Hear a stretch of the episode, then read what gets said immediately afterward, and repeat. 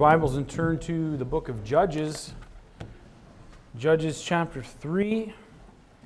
And we continue in our series that we've just started through the book of Judges. And our text is going to begin in verse 12. Before we read that, um, pray for Alina Reynolds and for her baby that she's due pretty soon. And I heard that she went to the emergency room today. Um, I think she's okay. They were doing some tests, though. Uh, but uh, that baby is coming pretty soon. So pray for her. But also, in relation to that, there's a food sign up sheet for the Reynolds family that's in, on the bulletin board in the hallway. And let's fill that list out and help out and be a blessing to their family um, when this baby comes. And so that list is available on the bulletin board in the hallway, okay? Good. All right. Judges chapter 3, and let's, let's uh, begin in verse 12. And we're going to read a, a lengthy portion down through the end of this chapter. And the children of Israel did evil again in the sight of the Lord. And the Lord strengthened Eglon, the king of Moab, against Israel because they had done evil in the sight of the Lord. And he gathered unto him the children of Ammon and Amalek and went and smote Israel and possessed the city of palm trees. so the children of Israel served Eglon, the king of Moab, 18 years. But when the children of Israel cried unto the Lord, the Lord raised them up a deliverer, Ehud, the son of Gera, a Benjamite, a man left handed. And by him the children of Israel sent a present unto Eglon, the king of Moab. But Ehud made him a dagger which had two edges of a cubit length, and he did grind it, or gird it, excuse me, un- under his raiment upon his right thigh. And he brought the present unto Eglon, king of Moab, and Eglon was a very fat man. And when he had made an end to offer the present, he sent away the people that bare the present. But he himself turned again from the quarries that were by Gilgal, and said, I have a secret errand unto thee, O king. Who said, Keep silence. And all that stood by him went out from him. And Ehud came unto him, and he was sitting in a summer parlor, which he had for himself alone. And Ehud said, I have a message from God unto thee. And he arose out of his seat, and Ehud put forth his left hand and took the dagger from his right thigh and thrust it into his belly. And the haft also went in after the blade, and the fat closed upon the blade, so that he could not draw the dagger out of his belly, and the dirt came out. Then Ehud went forth through the porch and shut the doors of the parlor upon him and locked them. When he was gone out, his servants came, and when they saw that, behold, the doors of the parlor were locked, they said, Surely he covereth his feet in his summer chamber. And they tarried till they were ashamed. And behold, uh, he opened not the doors of the parlor. Therefore, they took a key and opened them. And behold, their Lord was fallen down dead on the earth. And Ehud escaped while they tarried, and passed beyond the quarries, and escaped unto Seirath. And it came to pass, when he was come, that he blew a trumpet in the mountain of Ephraim. And the children of Israel went down with him from the mount and he before them. And he said unto them, Follow after me, for the Lord hath delivered your enemies, the Moabites, into your hand. And they went down after him and took the fords of Jordan toward Moab, and suffered not a man to pass over. And they slew of Moab at that time about 10,000 men, all lusty, all men of valor, and there escaped not a man. So Moab was subdued that day under the hand of Israel, and the land had rest fourscore years. Now, all during the 400 year period that the book of Judges covers, the nation of Israel followed a predictable pattern. And we've talked about this before. The nation of Israel, they would serve God faithfully while they followed the strong leadership of the judge. When that judge would die, uh, they no longer had a leader and they would desert God and they would go back to what Judges says every man did that which was right in his own eyes. They would give themselves over to pagan worship. They were in disobedience to God and they followed after the gods of the Canaanites. When they rebelled against the Lord, God would send his judgment upon them by, by allowing Israel to be oppressed by their enemies. After a time of oppression, Israel would repent of their sins and God and cry out to the Lord and God would raise up a deliverer. And God would use that person to defeat Israel's enemies and set them free once again. That is the pattern that we see uh, at work before us in our text today. Israel had sinned again against the Lord, and God allowed and caused Eglon, the king of Moab, to become strong. Eglon invaded Israel, and with the help of the Ammonites and the Amalekites, together those three oppressed Israel for 18 years. When Israel finally came to the end of themselves and repented toward God, God raised up a man named Ehud to be their deliverer. Ehud assassinated King Eglon and led Israel to victory and to freedom. That's the gist of the story that we just read. But that story has a lot to teach us if we'll allow it to. Like Israel, we often follow the same pattern in our life. There's disobedience unto the Lord that ends up in the chastening hand of the Lord, which ends up bringing about the peaceable fruit of righteousness, repentance toward God, and, and the peaceable fruit of righteousness and restoration of fellowship with the Lord. Our problem, though, is not the Moabites or the Ammonites or the Amalekites. Our problem is our flesh. And as this text unfolds for us, we're going to see that Israel's enemies are a clear type of our own enemy. Eglon is the perfect picture of the flesh something that's out of control, something that's self indulgent, a fat, lazy, evil, full of pride entity or being. But Eglon was also assassinated by Ehud. In Israel's defeat of Eglon, what we see is a picture of the battle that we are supposed to be fighting every single day with our flesh. Every one of us has problems with our flesh. Sometimes we win our battles with the flesh, sometimes we lose our battles with the flesh. Sometimes we don't even fight those battles at all. And we're literally in a fight in our spiritual life every day. It's a fight that we must win. It's a fight that we can win with the help of God. Amen? And this passage gives us the help we need to fight and to win that battle over the flesh. And I want to preach to you about Ehud and Israel and their battle with Eglon. And I want us to see that they won that battle over those who oppressed them, and we can win the battle too. We don't have to be a slave to our fleshly passions. We can be free from the grip of sin in our life, and we can walk in victory if we fight that battle and we fight it God's way. And so I want to point out some things out of this passage, three things, in fact.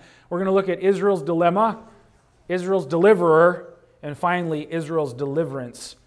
And I want us to examine these principles and make some applications for us that prayerfully will be a challenge and an encouragement to you today. So let's keep our eyes open, amen, our brains alert, and your ears, keep them from being heavy, all right?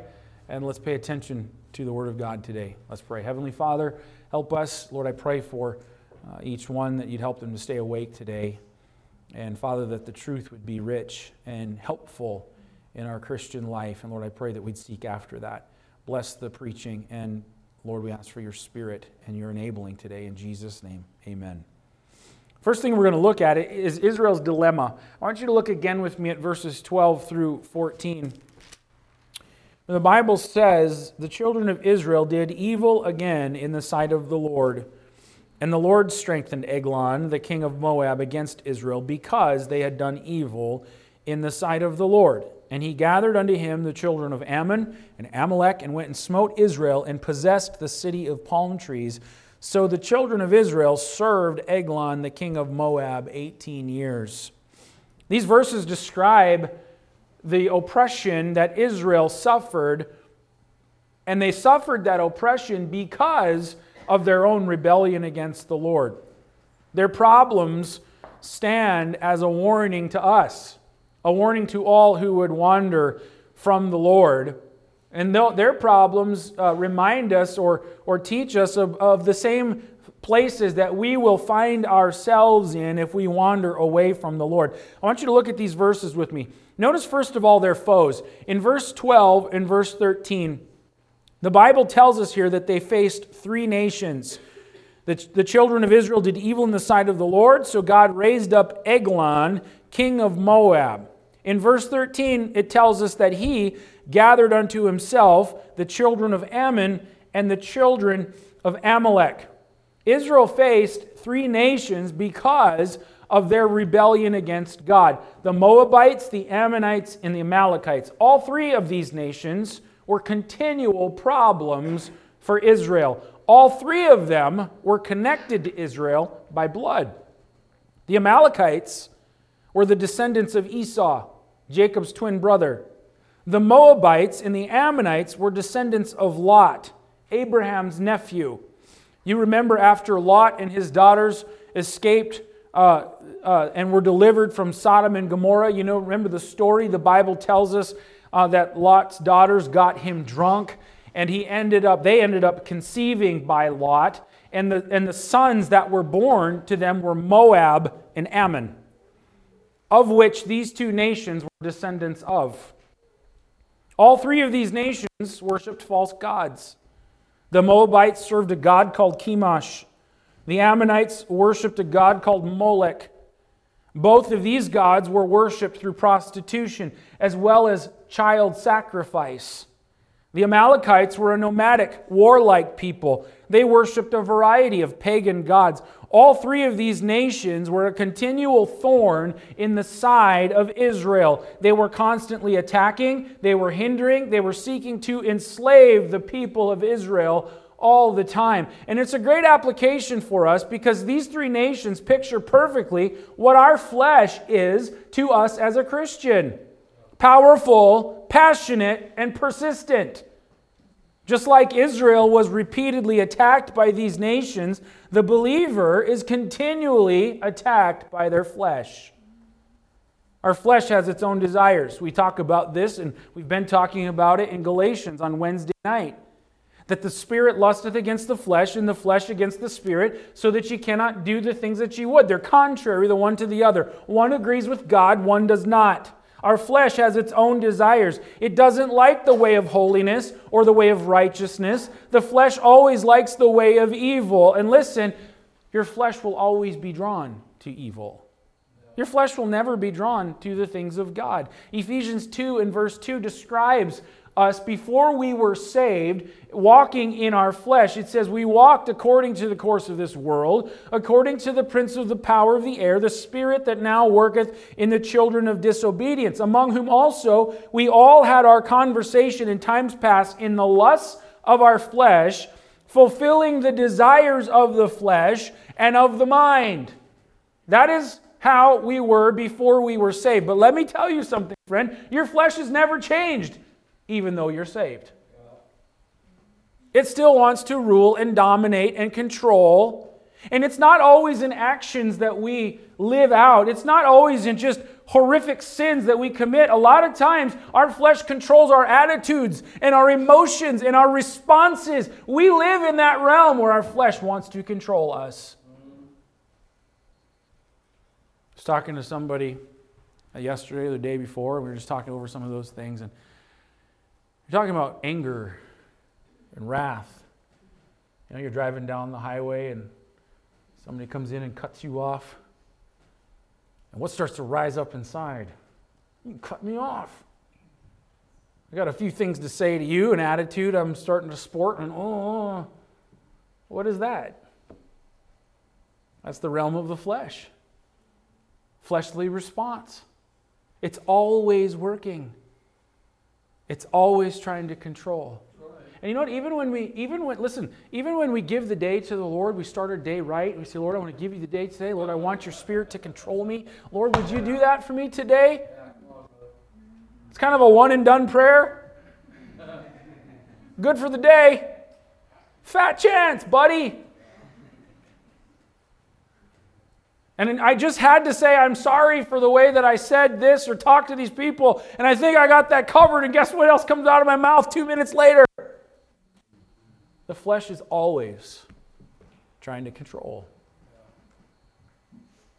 The flesh that you and I carry around will do everything in its power to enslave us and prevent us from honoring God and serving the Lord Jesus Christ. And we should not be, be deceived. Our flesh hates God and everything God is. You know that inside of you, there is something that hates God and everything that God is? It's your sin nature, it's your flesh. And the sin nature will never, ever submit to the Word of God. It's got to be forced into submission by something more powerful than it. That's how Paul described himself in Romans chapter 7. Remember that? The things that I want to do, I don't do those things. The things that I don't want to do, those are the things that I do. O wretched man that I am, who shall deliver me from the body of this death? You see their foes. But notice the end of verse 13. You see their fight. In verse 13, the Bible says, He gathered unto him the children of Ammon and Amalek, and went and smote Israel and possessed the city of palm trees. These three nations joined forces. They came against Israel, and we're told here that the Bible says they smote Israel. The word smote here, it means to strike, it means to smite, to beat up, to hit hard, to slay, to kill. What does it tell us? It tells us that these pagan armies weren't coming for a friendly picnic, they were coming to destroy. Israel was in a fight for their very existence. And let me say to you, the battle that you wake up to every single day ought to be just as serious. We're in a fight in our spiritual lives. The flesh lusteth against the spirit, the spirit against the flesh. They are contrary the one to the other, so that ye cannot do the things that ye would. You know what? We all have different areas that we fight in. Not all of us are the same. But if you're saved, you are involved in warfare every day that you live. Sometimes you win that battle, sometimes you lose that battle. But that is determined by who we yield ourselves to as we fight. Romans 6 and verse 16 says, Know ye not that to whom ye yield yourselves servants to obey, his servants ye are to whom ye obey, whether of sin unto death or of obedience unto righteousness. If we yield to God, we're the servants of righteousness. If we yield to sin, we're the servants of sin. The fact is, we're still in a war. The Christian life is not a playground, the Christian life is a battleground. And we need to suit up for war every day. And how do we do that? By putting on the whole armor of God.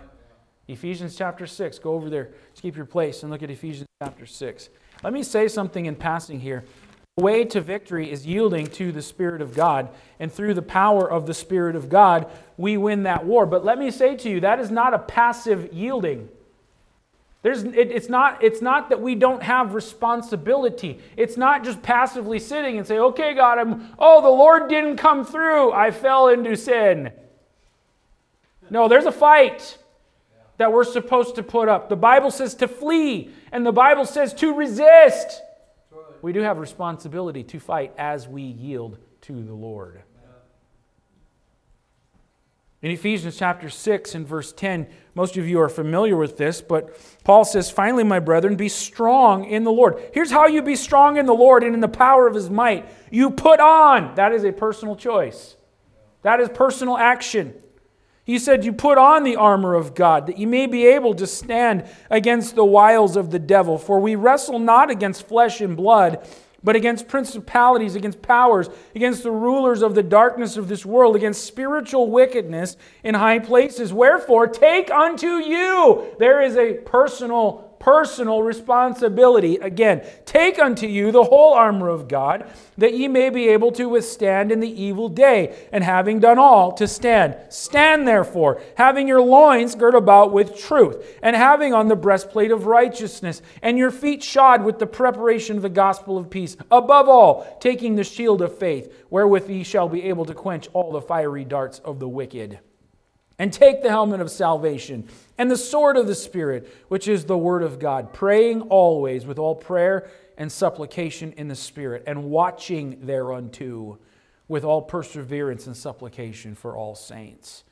We take the armor of God that we need by praying, by reading the Word, by serving Christ, by being a witness. It isn't easy to do that but it's commanded of God that we do it because in that is where we find the armor to withstand the fiery darts. We see their foes, we see their fight. Go back in our text, and I want you to notice their failure. In verse 13 again, at the end, notice here that the Bible says that they smote Israel and possessed the city of palm trees. Now, no words in the Bible are there by random chance processes. They're there because the Lord put them there, they mean something. What you need to notice here is that the Bible says that Eglon defeated Israel and Eglon took the city of palm trees, possessed the city of palm trees. In other words, Eglon is establishing some headquarters here. And he establishes his headquarters in the city of palm trees. That's another name for the city of Jericho. Deuteronomy 34 and verse 3 says, In the south, in the plain of the valley of Jericho, the city of palm trees. Jericho was the first city conquered by Israel when they entered into the promised land in Joshua chapter 6. Jericho represented all the victories that God would give them in the future in driving out the, the Canaanites out of the land and giving them the land that he had p- promised to them. And, and what I'm saying here is to, to see their oppressors set up their headquarters in the very place where they had once enjoyed great victory is a shame. Here's the application the power of the flesh will do the same thing.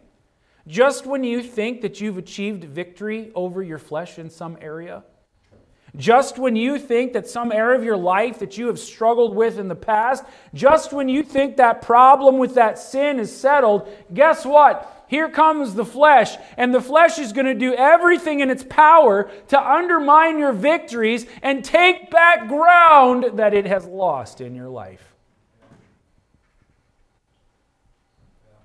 Victories that you've won in the past we can become enslaved again into in, in areas of our life. The flesh is relentless.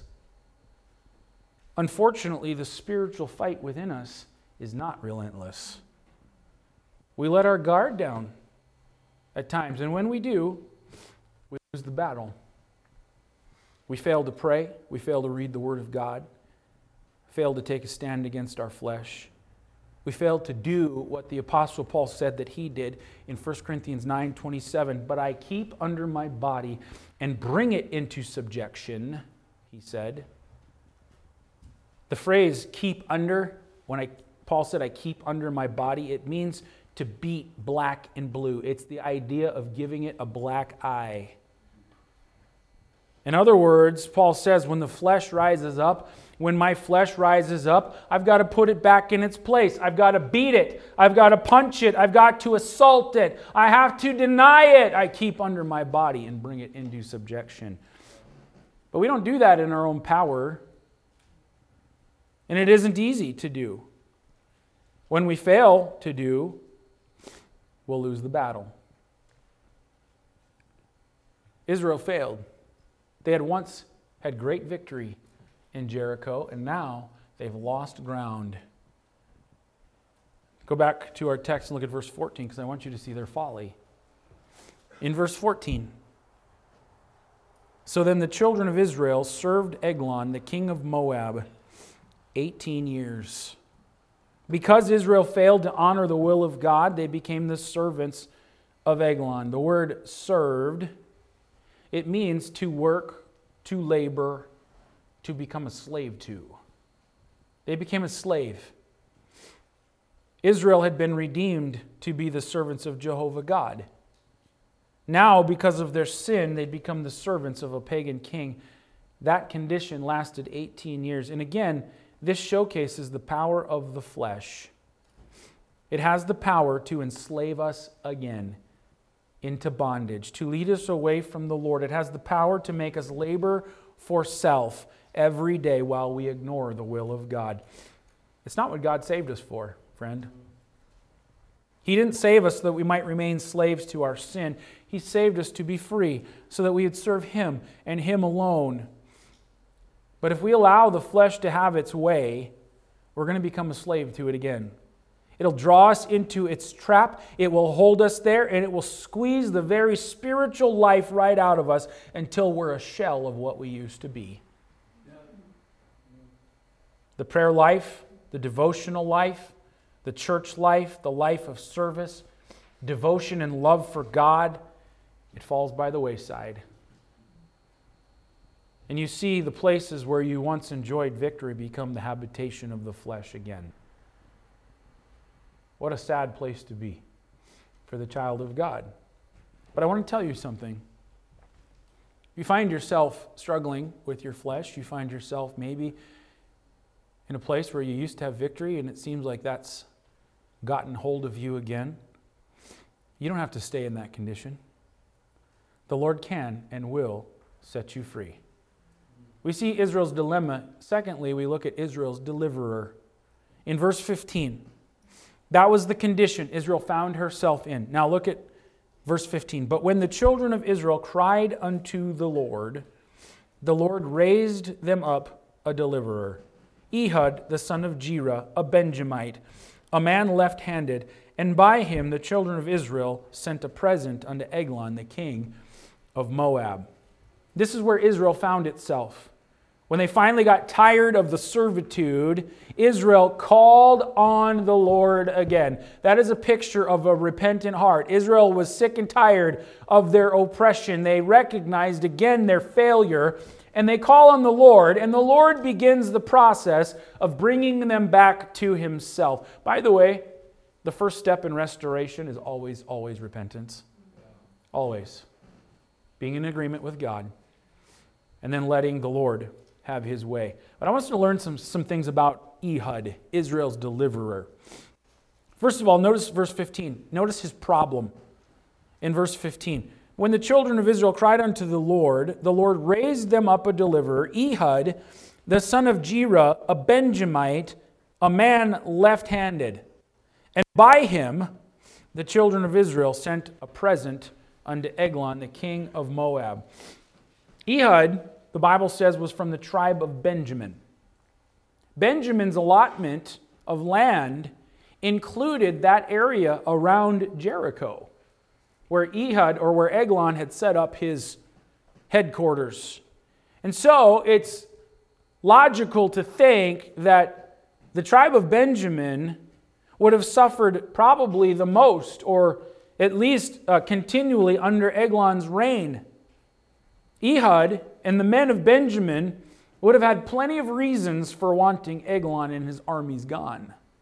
We're also told something else about Ehud. The Bible says that Ehud was a man who was left handed, a man left handed.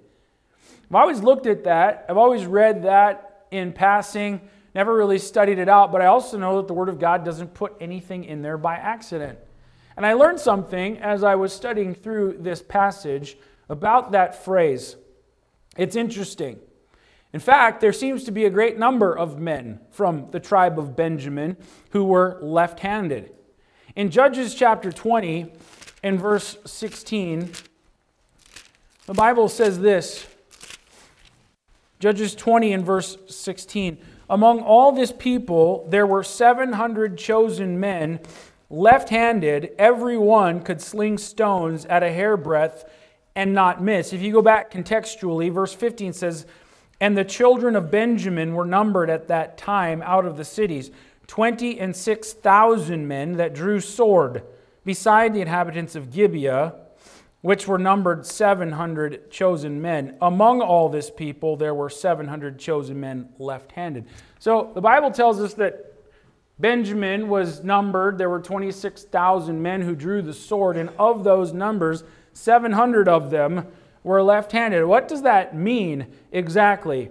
Uh, we also can note, and this is kind of a side note, but of the tribe of Benjamin, apparently there were a lot of men who were ambidextrous, who could use either hand. And they talk about how accurate they were with the bow, whether in the right hand or the left hand. But when the Bible says that he was a man left handed, it doesn't simply mean that he just used his left hand instead of his right hand. Now, understand that the right hand represented strength in the Bible, and most were right handed.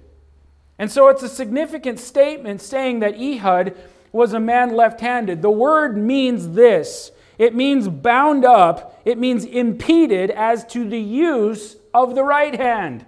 In other words, what it's saying is that Ehud was crippled on his right side, in his right arm, in his right hand. And he was, he was forced to use his left hand because his right hand did not function right. Now, that would seem like a handicap for someone who is a deliverer right? If the people would, been, would have been voting for a deliverer, Ehud probably wouldn't have made the first ballot. And as we're going to see here, Ehud took what many would use as a liability and turned it into an asset or a strength. But let me say this right here about something that everybody knows. We all have our problems. We all have things that we feel like we are short in. We all have reasons, quote, reasons why we can't serve God and do this or do that. You remember when God called Moses to lead the people out of Egypt? Moses said, I can't. I'm tongue tied. I stutter. When God raised up Solomon to be king in Israel, Solomon said, I'm but a child. I don't even know how to go in or go out. I can't possibly be king. We all have some issue or another that we think would keep us from serving God in some way. But I have a question for you. Did God not know about your issue when He saved you? Of course He did and He saved you anyway. God didn't save you so you could talk about the things you couldn't do for God. God saved you to enable you to do the things that only He can do through you. We all have excuses. I can't, like, I'm too old to surrender to ministry of some sort. I've worked so hard and so long. I couldn't possibly do that, or I won't go do that. I'm too old. Or I don't know how to preach. I'm not a preacher. And maybe God is saying, I want you as a servant. I want to use you. And we're making all kinds of excuses and reasons as to why we can't. I'm impeded. I don't know. I don't have ability. God didn't save us to tell, uh, tell Him of, of the things we can't do. God saved us to enable us to do the things that only He can do. What did God say to Moses when Moses said, Lord, I can't, I God, I can't do that? What am I going to say when the people ask? And God said, You're going to say, I am has sent me, has sent you. The great I am. And then what happened? A little bit later, Moses was, was, was complaining again or saying how much he couldn't. And God said to Moses, Moses, what's in your hand? And Moses said, a rod, it's just a stick, right? God said, Moses, throw it down. So he threw it down on the ground, and what happened? The stick became a serpent, and Moses went, ah, and ran away. The Bible says so. The ah part was in the Hebrew. You have to really understand Hebrew to, yeah, to get that. He ran away.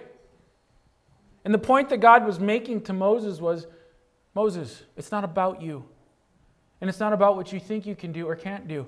I'm the one who's in control. I've got the power. Right. The point I'm making here is we need to stop making excuses about why we can't do this or that, and we need to just yield and surrender to the Lord. None of our excuses changes the fact that when He saved us, He put His Spirit within us. He's gifted us to serve Him. All we need to do is say, Yes, Lord. Amen. Throw out your excuses and realize this I'm a child of the King, the King of Kings, the all powerful, almighty God who does and will do of His good pleasure. Notice verse, the end of verse 15, you see the plan. So here we're learning a few things about Ehud, his problem. He was crippled. But Ehud was available, and God chose him. God chose to use him. In verse 15, the end of it, the Bible says here that the children of Israel sent a present unto Eglon, the king of Moab. But Ehud made himself, or made him a dagger which had two edges of a cubit length, and he did gird it under his raiment upon his right thigh. And he brought the present unto Eglon, king of Moab, and Eglon was a very fat man. And when he had made an end to offer the present, he sent away the people that bare the present. But he himself turned again from the quarries that were by Gilgal, and said, I have a secret errand unto thee, O king. Who said, Keep silence and all that stood by him went out from him. And Ehud came unto him, and he, and he was sitting in a summer parlor which he had for himself alone. And he had said, I have a message from God unto thee. And he arose out of his seat, and he had put forth his left hand and took the dagger from his right thigh and thrust it into his belly. And the haft also went in after the blade and the fat closed upon the blade so that he could not draw the dagger out of his belly, and the dirt came out. Then Ehud went forth through the porch and shut the doors of the parlor upon him and locked them. When he was gone out, his servants came, and when they saw that, behold, the doors of the parlor were locked, they said, Surely he covereth his feet in his summer chamber. And they tarried till they were ashamed.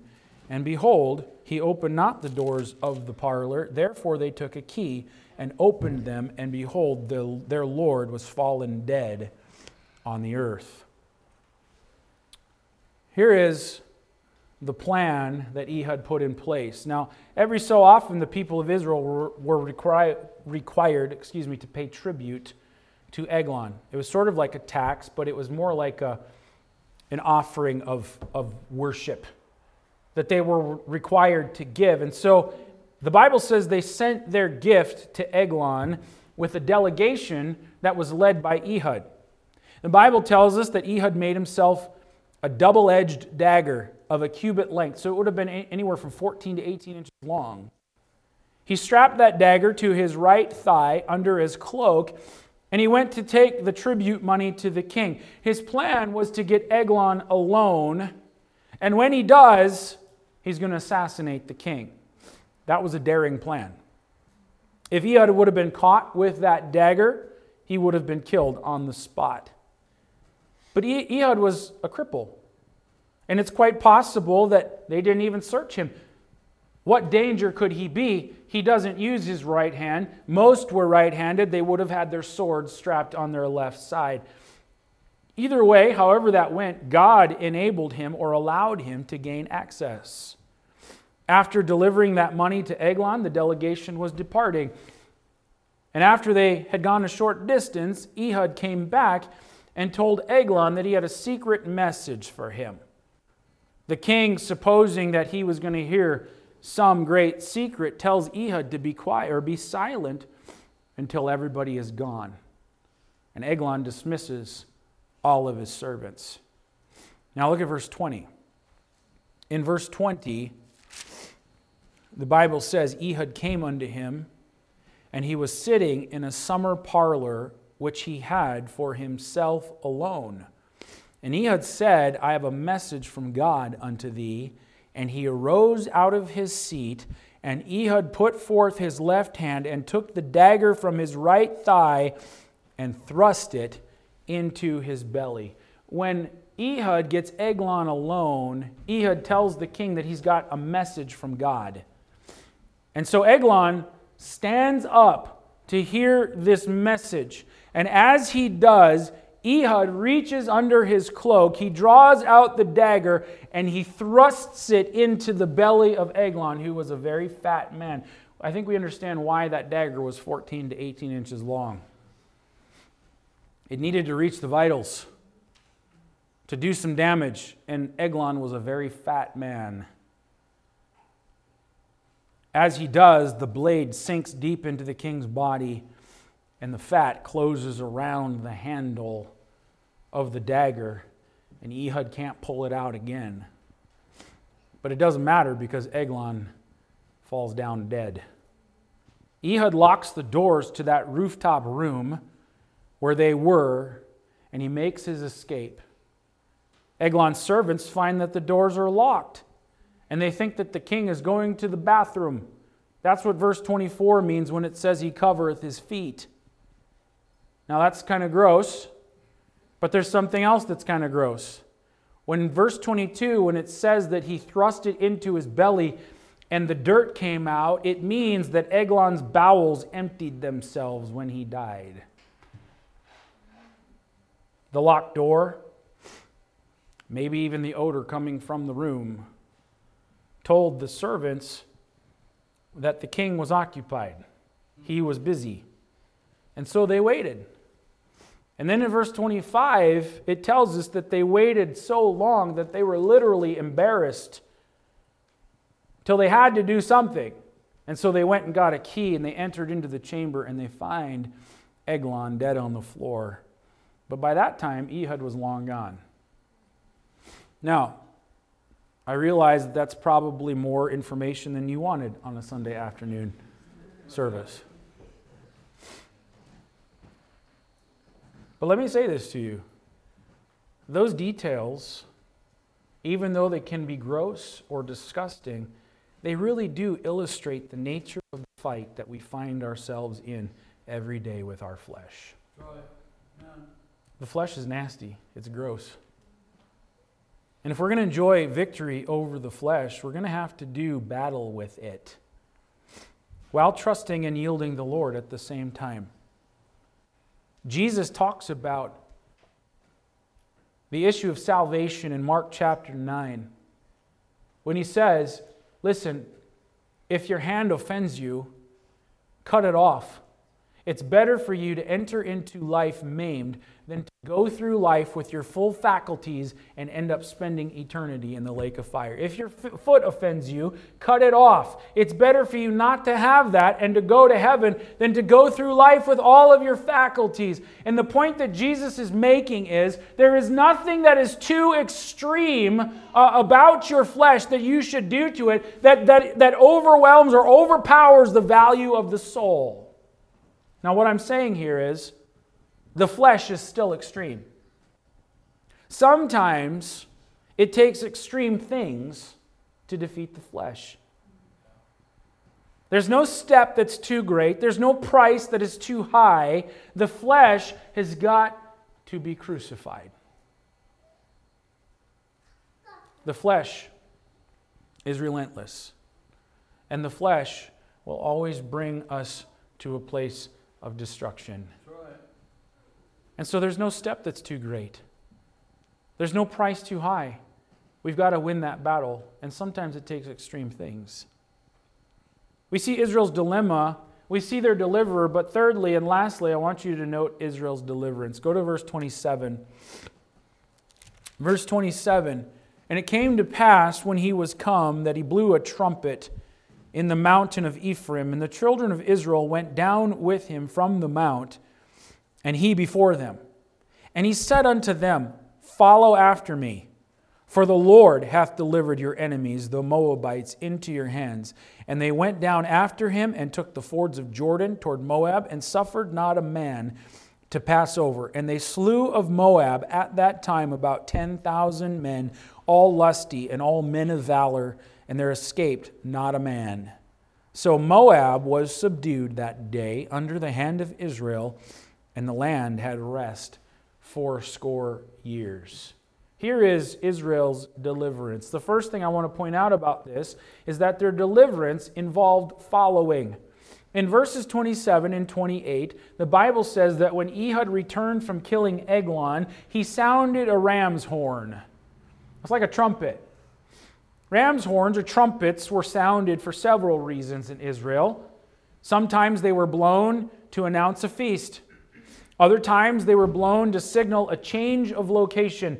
And by the way, there is a trumpet that's going to sound, and we are going to change locations one day. Amen. Praise the Lord for that. Sometimes it was blown to demonstrate joy and praise to the Lord, but other times it was blown to call the people to war. That's the purpose here.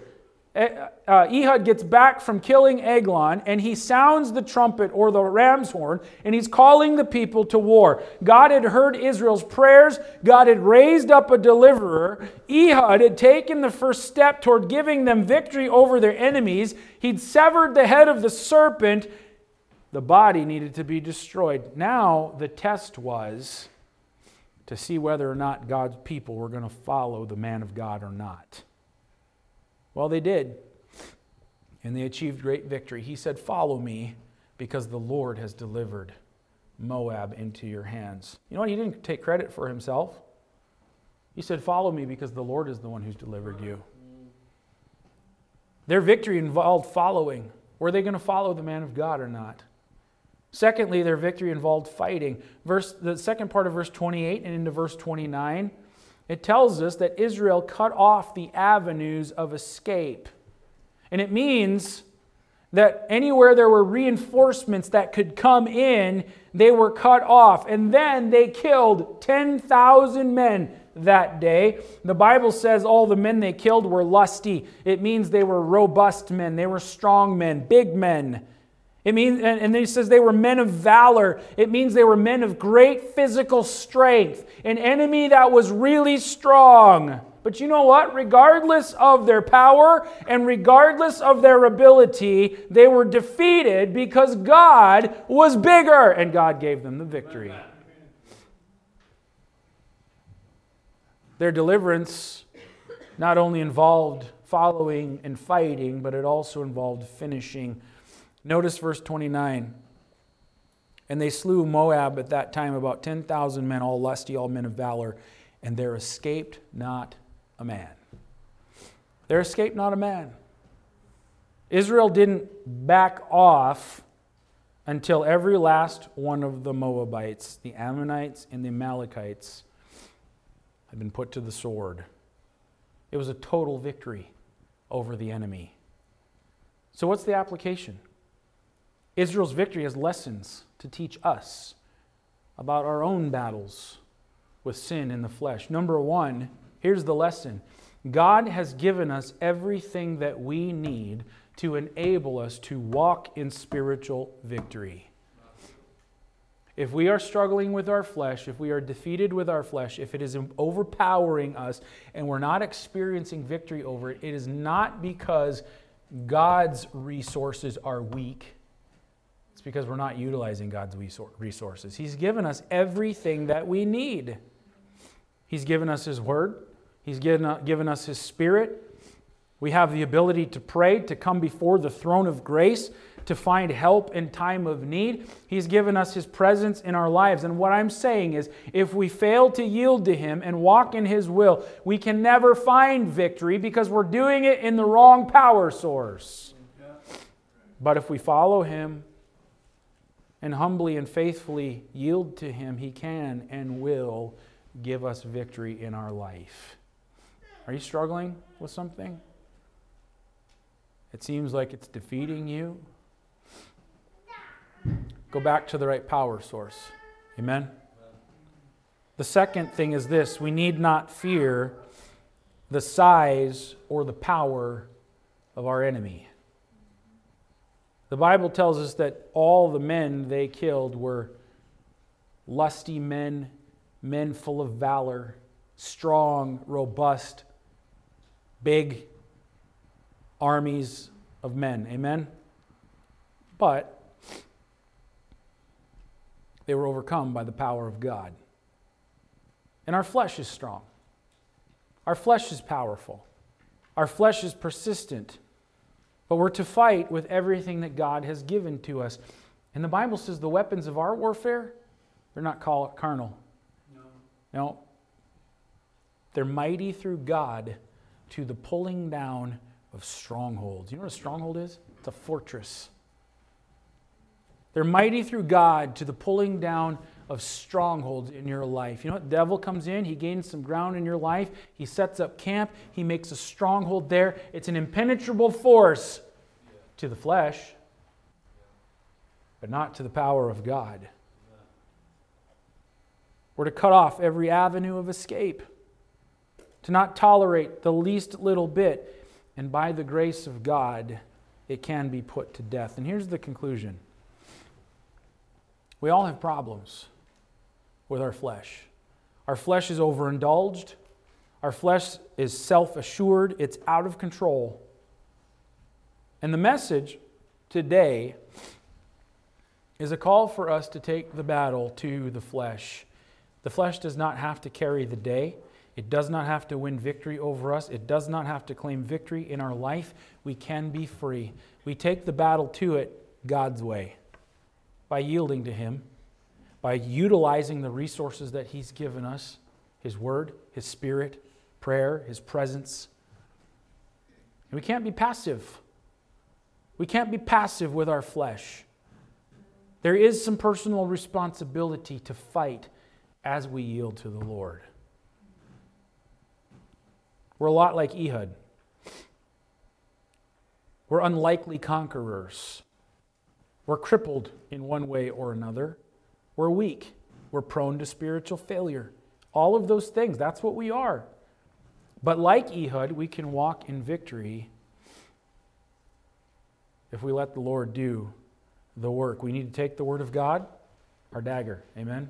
The sword of the Spirit, hide it away in our heart, apply its principles to our life, yield to the Spirit of God, and with the Lord's help, the flesh can be assassinated. Amen? Our flesh is never going to die as long as we live in this body, but it does not have to have victory. It's a good lesson. Amen? Good reminder. Let's ask the Lord for his help and his grace. And let's walk in victory. Amen. Let's pray. Heavenly Father, thank you for the day and we thank you for the lesson of Ehud and the deliverance that you gave to the people of Israel.